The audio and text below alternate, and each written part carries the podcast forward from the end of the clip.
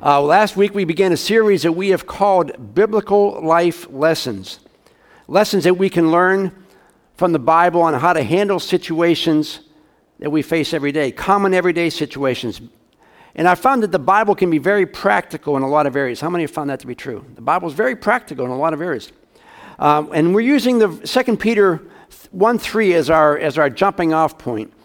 And the verse reads this way his divine power has given us everything we need for life and godliness through our knowledge of Him who called us by His own glory and goodness. Now, we talked last week about that and, and the, the phrase life. And I, I, was, I was putting this together. Anybody ever shop at IKEA? You like IKEA, right? Anybody ever buy those uh, put together boxes of like shelves and stuff you buy at Walmart or whatever, and you got to put them together? My, my wife bought me a grill for my birthday last year, one of those Weber grills, real nice grill, but it came in a box, not put together. That's extra. Now, what's, what's the one thing that ties all those together? You got to put them together, right? You spend more time putting them together than you actually do buying them. Now, when I was younger and more foolish, I would just put them together without instructions. Who need instructions? And I would get about halfway through, and I would realize that I needed to put one little screw in at the very first thing. I'd have to take it all apart and put that screw and then put it back together again. Well, as I was, I was humbled by those things, and I realized, you know what? Maybe I should read the instructions. And when I start reading the instructions, it, it winds up taking a lot less time and being a lot less easy or a lot easier than when I try to do it myself. Now, what does that have to do with us? Well, as long as you go by the instructions, everything works out pretty well. Well, exactly, that's exactly what the Bible is to us our instruction manual. And the Bible means to us if we follow the instruction manual that God's given us, your life will probably be a lot easier. Now, our verse says this His divine power has given us everything we need for life and godliness, what? Through our knowledge of Him. His divine power speaks simply of God's ability to do. Do you think there's anything that God can't do? Now, there's a difference between what God can do and what God will do. Now, if you're if you're have little kids at home, depending on how small they are, they will think that you, as their parent, can do anything. Right? As they get older, they realize, as a parent, you can't do anything. But when they're little, which is when it's great, they, they think you can do everything. They think you can, there's nothing you can't do. But in reality, even though you can do everything that they need, you don't necessarily do everything that they need or everything they want. God's word's the same way. God gives us everything we need to be able to weather every storm, every situation in our life. As we said before, the phrase everything we need for life is a pretty tall order. If God's word says, I've given you everything you need for life, that's a lot of stuff. And these next few weeks are going to be talking about that. And we're going to talk on issues in the next coming or in the next upcoming weeks that are issues that are common probably to most people, if not everyone here. In other words, what does God say about your husband? What does God say about your wife? How does God say you should make your marriages better? How does God say we should handle money? What does God say about sex? That'll be a good one. And I'll give you a hint God says it's good. In the right parameters. Now, we've been talking on Wednesday night on different things that we face mostly, mostly immersion, emotional things. And we're going to focus a little bit on that today because that falls under the category of things we experience in life. The first one is, or today we're going to look at fear. Anybody experience fear in your life? Ann Landers, everybody know who she is or was? You young people know who she was? She was the advice columnist, and she at one time was receiving 10,000 letters a month from people who, people who read her article. And they asked her, of all these letters, what is one overarching theme that you seem to get? And she said, without a doubt, it's fear. It's what people feared. And fear for people can be anything and everything imaginable. Now, first we have to start out by saying not all fear is bad. Fear can keep you from doing dumb things. Fear can give you extraordinary strength in a, in a crisis situation. Fear keeps you in check. But a lot of the fears we experience are things that the enemy uses to keep us down, to keep us focused, and to keep us away from what God wants. And they will get a grip on you, fear does, if you're not careful. Because the enemy will put things in your life that causes you to fear whatever it is. And it's different for everybody. Maybe you fear going to the doctor. How many, how many like going to the doctor? Guys, how many of you go to the doctor when you need to go to the doctor? Nah, I'll wait, right? You fear what the doctor is going to tell you. Maybe you fear when your teenager is late coming home with the car. That's a legitimate thing. Maybe you fear losing a job. Maybe you fear just getting older. Maybe you fear the ultimate fear. Maybe you fear death. I remember we lived in Florida, and, and it happened once, and it hasn't happened since, but I remember waking up one night, middle of the night, cold sweat. And I just had this overwhelming fear come over me. I don't, it wasn't of anything in particular, it was just fear. And, and I started to pray, and, and eventually the fear went away. But I can, from that instance, I can see how fear can grip you and just control everything because it, for me, it was just uncontrollable. I couldn't figure out what was going on. And it wasn't about any particular item, it was just fear. And I think the enemy was able to do that, and I think God is able to use that to show us that fear can really grab you and hold you if you're not careful. Now, the first thing we should know is that God's people are not immune from fear, right? A lot of people raised their hands or shook their heads when I said, Have you been fearful? God's people aren't immune from that. If you read about the, the apostles or the disciples, how many times did it say they were afraid?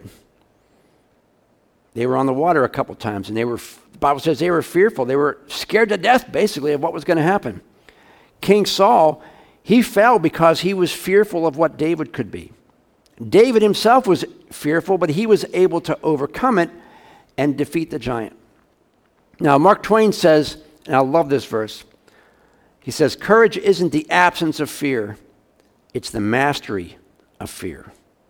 It's the place where fear and faith meet. So if you're fearful, you're not alone. You're in good company. Others have felt it as well. But God says, even though you have it, you don't have to live with it. You don't have to stay there and be there all the time. Our verse says, God has given you everything for need, you need for life and godliness. What? Through our knowledge of Him. The more you know about God, the less fear will control you when your kids are small and they hear a noise or see a shadow or whatever it might be, where do they go? Usually in your room, right? Move over. I'm coming in. Now, them being with you, did it remove the item for which they were fearful? Shadow is probably still there. The noise probably still happened. And if it's like our house, there's creaks and cracks. And if you walk in here at night, all kinds of noises. Those didn't change. What caused your child to be less fearful? Being with you. Their knowledge that you will protect them. They know you, they know how you'll react. They know that you'll protect them. And, they, and if little kids, there's nothing you can't do. The object of fear doesn't disappear, but the presence of the parent causes the fear to disappear. It's the same way with us as Christians. The, uh, the object that may cause us to fear may not change, but the knowledge and presence and our understanding of who God is alleviates that fear. And as parents, as your kids get older, you challenge them to do things that they might be fearful of. When your kids learn to ride a bike, the first time they're on a bike, they're afraid, aren't they? But you want them to learn, so you allow them to experience the fear, to overcome the fear, and, and succeed. Even when they're little and they're starting to walk, they're fearful of walking, they're fearful of falling. You know that they can overcome that fear and walk. God allows things in our life not to necessarily cause us fear, but to be able to overcome the fear and let that fear not control you, and to progress to the next step that God has for us. God will always challenge you with things and opportunities and challenges that may cause you some fear. If we never grow, if we never mature and never do things that are outside our comfort zone because it makes us afraid, then we're never going to be what God wants us to be. And we're never going to be what we want us to be. If we're constantly fearful about failing or fearful about something happening to us, we're never going to grow, never going to mature. God wants us to be able to overcome the fear and keep moving forward. We left our church in Pittsburgh to move to Florida. Fearful time. We had no idea what was going to happen. Knew that God was telling us to go there at that particular time, but it was, it was a worrisome time. And after we got settled there and things were coming along pretty good, God says, okay, go back. I'm like, ah, okay. Fearful again, moving back to a place we don't know. Had we let fear dictate our decisions, we wouldn't have experienced the blessing we had in Florida and the blessing that we have here. If we'd have let fear of what happens or what would happen control what we were going to do. When we uh, first ordered our chairs here, how many like these chairs? You like these better than pews? For you guests, you like these better than pews? Our pews were, are rough. But as you know, we ordered these chairs, we raised the money, we did a lot of campaigning for that, we raised the money, we did our homework, we stretched out the company to buy the chairs from, and we ordered these chairs, along with about 300 other churches. Little did we know that that first company went bankrupt and we lost all the money we paid for the chairs. Now, we could have let that cripple us and say, we're fearful of taking the next step. We, we blew it the first time, or, you know, the, whatever happened, happened, and our fear could have kept us from moving forward. But we didn't. Prayed about it, brought it before the church again, and we were able to raise the money and then buy the chairs. Why? Because we didn't let the fear of what might happen and what has happened in the past control us for what might happen in the future. Things that happen to us in the past, if they're fearful, they may have a control over you so you don't do that same thing again. I remember, and to this day, when I was in college, I had a Volkswagen Beetle. And it was wintertime, and I'm driving, and there's a car in the turning. And I go to go around him, and as soon as I was going around him, he changes his mind and comes back into my lane and basically rips my back fender right off my car. To this day, I am very careful when I pass someone on the right because of what I experienced a couple years ago. the class I was teaching yesterday was they were going through the Berean, the, the online course, and they were asking me all kinds of questions, but when I went through it, there was no internet. There was no cell phones. There was no, nothing. You had to do it by paper and on your honor and through the mail. And it was funny. There was a lot of, a lot of younger folks in there, and they were just uh, totally amazed that you actually did stuff through the mail. so, but things like that, if you, if you are fearful of something that happened to you in your past, it may prevent you from doing something that God wants you to do in the future. Just because something didn't work out the first time, what do you learn from it? Use that as a catalyst to move forward. Every case, God allows us to overcome the fear that we have been given, and we would have missed out on what God wanted to do in the places He sent us. Now, I mentioned earlier about kids knowing their parents, experiencing their parents, knowing how they will respond. Now, I'm not sure if the younger generation does this, but all you folks my age, how many of you, you have ever said as a child, My dad is going to kill me? And you knew that was a distinct possibility when you came home. Why? Because you knew how he would react, or you know how someone's going to react based on how they have acted in the past. When we as Christians grow and mature, we know how God is going to act. We know what God's word says. And the more we come to know God, the more we experience Him personally, we know how He's going to react to any given situation. That causes us, hopefully, to alleviate the fear because we know what God is going to do. We know what God's done in the past, and we can trust Him for what He's going to do today.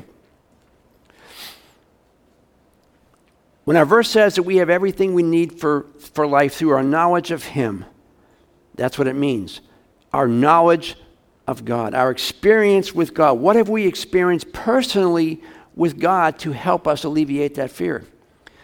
A couple of verses in the Bible that, if you're fearful, you can tape them in your house. We did this for Hudson. We taped some fear verses on his, on his bunk bed. Deuteronomy 31 6 says, Be strong and courageous. Do not be afraid of them. The Lord your God will go ahead of you. He will neither fail you nor forsake you. Now, we know the story. Israel was going through the desert 40 years, and they're finally going to get to the promised land. Moses wasn't going to go. He was given the reins to Joshua, and they're heading, going over. They were going to a land that did not want them, and they were going to fight. And God says, Don't be fearful. I've got your back. I'm going to take care of it. Deuteronomy 31 3 says, But the Lord your God himself will cross over ahead of you he will destroy the nations living there, and you will take possession of their land. Joshua is your new leader, and he will go with you just as the Lord promised. So now we have them entering the promised land, ready to fight a battle that they're not sure about. These guys, this is the new generation. They've never experienced battle before. And now they have a new leader. Moses is gone or is going to be gone. Now they have a new leader I'm sure a lot of fear was welling up inside of them. And God says, Don't worry about it. In fact, I'm going to go in front of you. And I wrote a question down here Are you looking at a rough road ahead of you? Are you looking at something that you're not, not sure how it's going to wind up? And fear is keeping you from maybe taking that step because you're afraid you might get defeated, you might fail, it might not work. It might not even be God. Well, the Bible says that God will never leave you by yourself. Is that true? Is that a promise from God? Not a principle, that's a promise from God. He'll never leave you by yourself. If that's true, he, and he says he'll also go before you. He will be there before you get there and He will prepare it for when you do get there. The future is sometimes fearful because we don't know what's going to happen, but God says, I'm already there. You don't, need, you don't need to fear what's going to happen because I'm already there and I've already prepared the place for you. Psalm 118.6 says, The Lord is with me, I will not be afraid. Going back to the kids climbing in bed with you.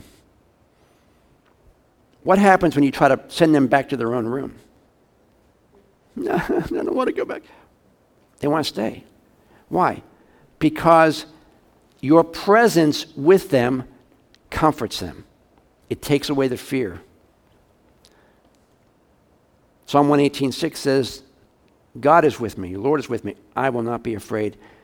Your presence calms your kids down. God's presence calms us down. It takes away our fear when we realize that God is with you. Isaiah 41:10 says, "Do not be afraid, for I am with you. Do not be dismayed, for I am your God. I will strengthen you and I will help you."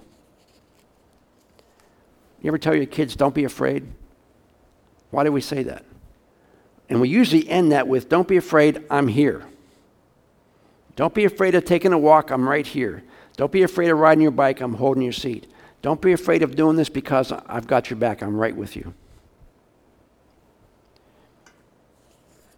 Telling them that and encouraging them that way, saying you're with them always, usually alleviates some of that fear because they know that you're there. And we say that to them. Why do we say that to them? Because it's true, right? We say, We're going to protect you, we're going to help you, we're going to be there for you. We will protect them. As parents, we do our best to protect them as much as we can. And as parents, we all only have limited time, resources. We can't be in every place at one time.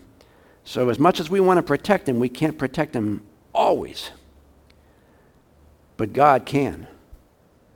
God's always everywhere at the same time. God, there's nothing God can't do. So, when we say that God is going to protect us, we can be assured that God has not only the desire, but the ability to do that. We want to protect our kids, but we realize that there's going to come an instance that we can't protect them because we're not with them. But God is always with them, and God is always with us, so we know that we can face fear and, and master it. 1 John 4:18 says there is no fear in love because perfect love drives out fear. If you believe that somebody loves you, do you fear them? Do you fear what they're going to do? If you know the person's love will cause them to protect you and they will cause them to guard you and help you, you're not going to fear what they're going to do to you, and you're not going to fear what's around you. When we were kids, we used to go on vacation, and this is before all the restrictive seatbelt laws. We used to, when we had a sedan, we had a, a big Olds 98, and we used to, my brother and I would sleep on the floor behind the front seats. It was, we were small enough, it fit back there. And then later we would sit in the back of the station wagon with the seat down and seat, you know, sleeping bags there. But we would leave at night and we'd drive all night to get there in the morning. And we slept the whole way. And we didn't, we didn't worry about breaking down. We didn't worry about having an accident. We didn't worry about getting lost. We didn't worry about anything. Why? Because dad's driving. We're good. And even though we, we did break down, and we did get lost. Didn't have an accident, but at one time we were pulling a trailer, and they, my dad, I wasn't even awake for this, I don't know how he did it. We were pulling a trailer, and he goes down this one lane road, and it dead ends. And I'm, I'm still wondering, how did you turn around? You have a trailer in the back. How did you turn around? I don't know how he did it, but he did it. And the whole time, my brother and I are sleeping because we weren't worried because dad's driving. We got it. As Christians, dad's driving. God's got you. Why would you be afraid if your dad's driving the car? Now, if you're awake and your dad's driving the car, there might be reason to be fearful, but if you're sleeping, you're good. When we understand the love that God really has for you, and sometimes that's the big, that's the big catch. Because we read it, we know what the Bible says, but we really, you know, is it true? I know the Bible says God loves me. I know the Bible says God has a plan for me. And I can believe that for somebody else. But I don't know if I can believe that for me. You know, I can see why God loves this person. But is he, you know, maybe he doesn't love me as much. How do we know that God loves you? And if you look around your situation, you look around your life, it, it may look like God doesn't love you. Things may be happening your way that you're not crazy about. Marlene taught about Job this morning. Job was, the Bible says, perfect and upright. He did everything right. And yet, I think it was you and I were kidding the other day. Lord, don't remember my name when you're talking to the enemy. Because what did God say? Hey, look at Job. And Job's like, wait, what? You know, it's okay if God forgets my name when he's talking to the devil. Well, look at my servant Jeff. Go ahead. No, I'm good. I, am let me be anonymous. I'm, I'm okay with that. But how do we know that God loves us? And a lot of times you can't look at just a situation in front of you to determine if God loves you or not. You have to look at what the Bible says to be true. Anybody here a, pilot?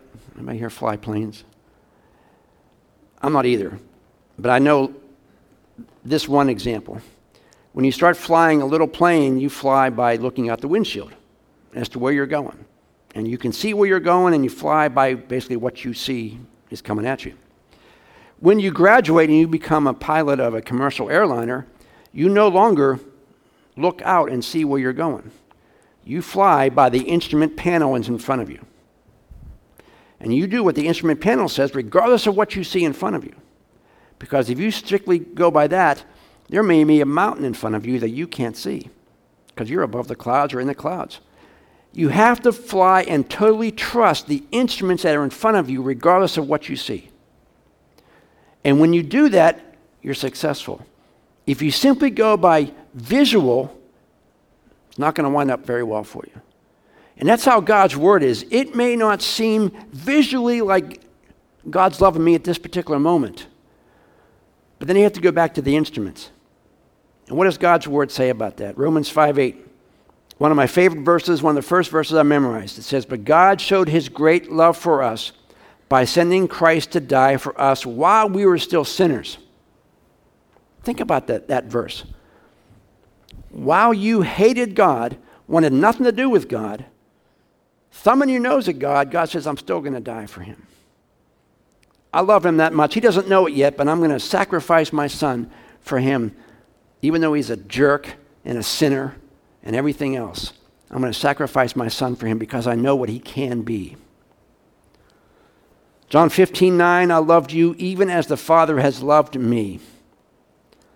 Another one of my favorite verses, John 15, 16, you didn't choose me, I chose you.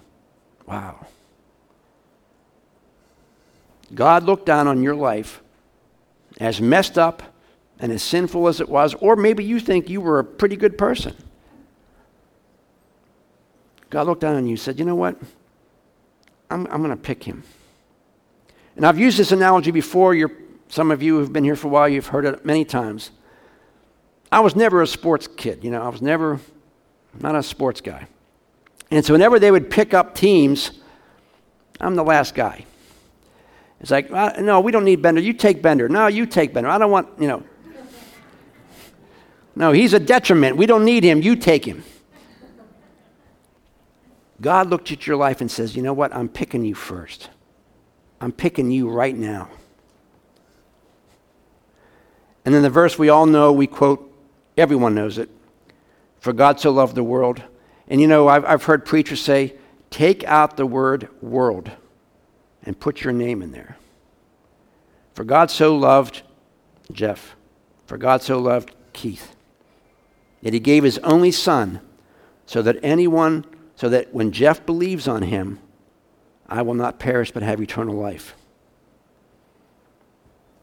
That's the gospel in, in, in one sentence. You know, a lot of times as Christians, even Christians, we think that we, we earn brownie points and we please God by what we do. And the more we do for God, the better we are with God. And there's a, there's a place for working for God and doing things. But if we think that we get more favor with God and we think that God is likes us better because of the things we do, then we're missing the mark on that. Because the Bible says that God loves everyone the same. How many of you have more than one child? You love them all the same, right? Do you treat them all the same? Hmm. If you have one who's a very compliant child and they will do everything you ask, and then you have one who is an obstinate child who doesn't do anything you ask, do you treat them the same? And we're all laughing because we all we got one of those, right? You, you love them the same, but you have to do things for them differently based on who they are. So you mold them and make them and grow them up the way they should go. God may use us, and God does treat us differently. He loves us the same, but He will do things in our life that He knows benefits us.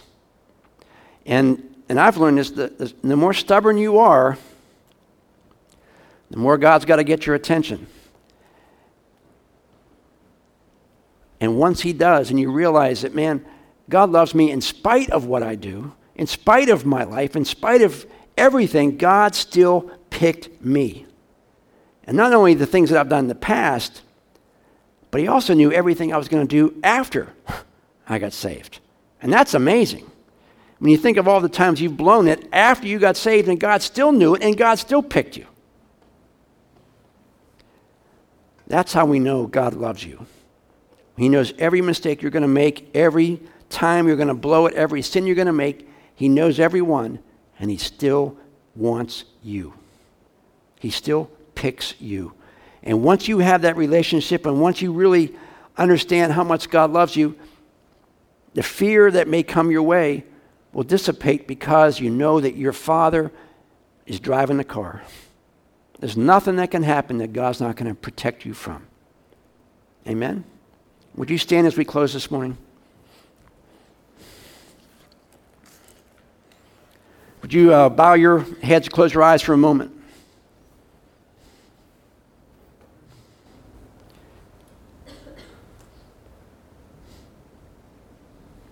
Every time we preach, or every time a sermon is preached, the reason that we preach it, the reason that we teach God's Word, is to challenge us to believe it. It's one thing to read it, it's another thing to really believe it in your heart and your spirit. A lot of us here have been in church maybe most of our lives. Maybe you're here this morning and this is your very first time in church. You may have been invited by someone, and you probably were. But in God's economy, there's no accidents, there's no coincidences. There's a reason that you're here. You may think you came here because you came here. You chose to come here. And while part of that's true, the Holy Spirit was putting in your mind that you need to be in church. The Bible says that if we're thinking about God, it's because God is making you think about God. And the reason you're here is because there's something that was said or something that was done today that God needed you to hear or see or experience. And the greatest thing that you can ever do in your life, the greatest decision I've ever made in my life, is to commit my life to Jesus Christ. And all that entails is believing what Jesus said. Jesus said there's nothing we can do to merit our way into heaven. We cannot work enough to get into heaven. Our sins weigh us down. The Bible says that Jesus came to pay the debt for our sins. The Bible says the wages of sin is death. If you sinned just one time, that disqualifies you from heaven. But Jesus loved you enough to come and pay that debt for you, take the punishment that each one of us should receive. And all we have to do is believe it. Not just in our heads, not just a, a factual assent to knowledge, but it's something that you believe in your heart. The Bible says in Romans if you confess with your mouth and believe in your heart that Jesus is Lord, you will be saved. And that's what transforms your life. It's not a list of do's and don'ts, it's not a things, bunch of things we have to do.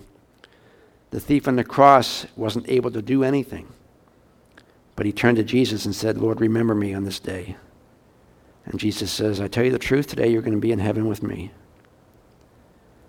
It was a simple fact that the thief acknowledged that Jesus was who he said he was and that the sin debt was being paid because that's what Jesus said. If you're here this morning and you don't have that relationship, you're, you may have been in church, you may not have been in church, but if you're beginning to think about eternity, beginning to think about fear, fear of death, the Bible says that Jesus wants you to accept him and he will overcome that fear. The Bible says in Revelation, open the door. If you knock on the door, Jesus knocks on your door. And if you open that door for him, he will come into your life. So the question this morning is do you have that relationship with Jesus? Not just because you've heard it said somewhere, but did you really bring him into your heart? Did you really accept what he's already done for you simply by faith. Once you do that, the Bible says you're a new person, new creation. The old person you are is gone, the new person's become. If that's you and you want that, you want that transformation, you want that new life the Bible talks about, you want to have a relationship with the God of the universe, I want you to raise your hand right now.